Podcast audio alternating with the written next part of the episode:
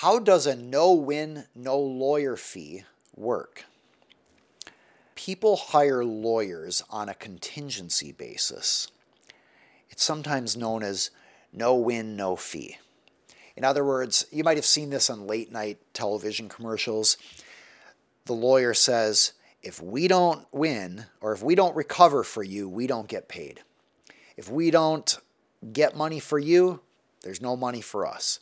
No lawyer fees for you unless we recover. So, how does this work? You sign an agreement with a lawyer that says whatever amount the lawyer recovers, you will pay a portion of that, a percentage typically, to the lawyer. And the remainder goes to you.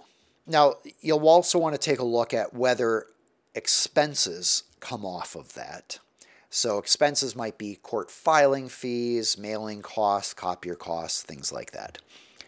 Usually, how this works is the lawyer's agreement says, like, let's say you get in a car accident and you have uh, $10,000 in medical bills, a loss of your $30,000 vehicle, and let's also say that you reco- that, that after the lawyer works for you, the lawyer gets reimbursement of all your medical bills, the $30,000 for your vehicle, plus, let's say, $15,000 for pain and suffering.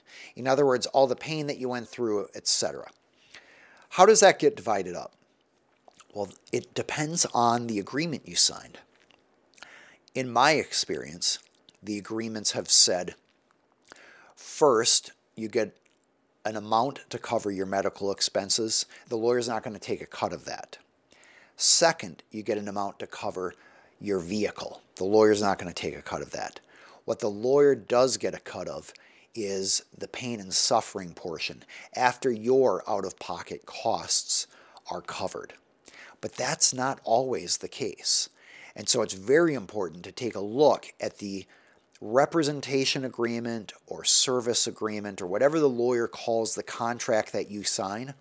You might even want to have a second lawyer take a look at this if you're having trouble understanding it. And they're not always clear. So I think it's very reasonable to share the pain and suffering fees with a lawyer. But I would recommend that to the extent you had any out of pocket costs for medical expenses or car purchasing a new car, I'd recommend you find a lawyer who isn't going to get a piece of that. Because if you had a $30,000 car and 10,000 in medical expenses, and now the lawyer is getting a third of that, you're not going to have enough money to cover your medical bills. You're not going to have enough money to buy the same car you had. So it's very customary for the lawyer to get a percentage of the the pain and suffering portion or the portion after your actual costs are covered. But I would carefully look at your agreement to make sure you're not dividing the rest. What's a reasonable percentage? The most common percentage is one third that the lawyer gets. But I've seen anywhere from 20% to 50%. And that very much depends on how difficult the case is and whether the lawyer is willing to take that. So that's how a no win, no fee works with lawyers. Lawyers often call it a contingency fee. And if you are having problems with this, I'd recommend you either contact a lawyer in your state or the state agency that oversees lawyers for to get clarification on how something like this works and what your rights are. If you found this video helpful and you would like more educational videos like this, feel free to subscribe to this channel. If you have other questions, put them in the comments below. I'm Aaron Hall, an attorney for business owners and entrepreneurial companies. You can learn more about me at aaronhall.com. And if you'd like to sign up for our free resources, go to aaronhall.com slash free. It was great to be with you here today.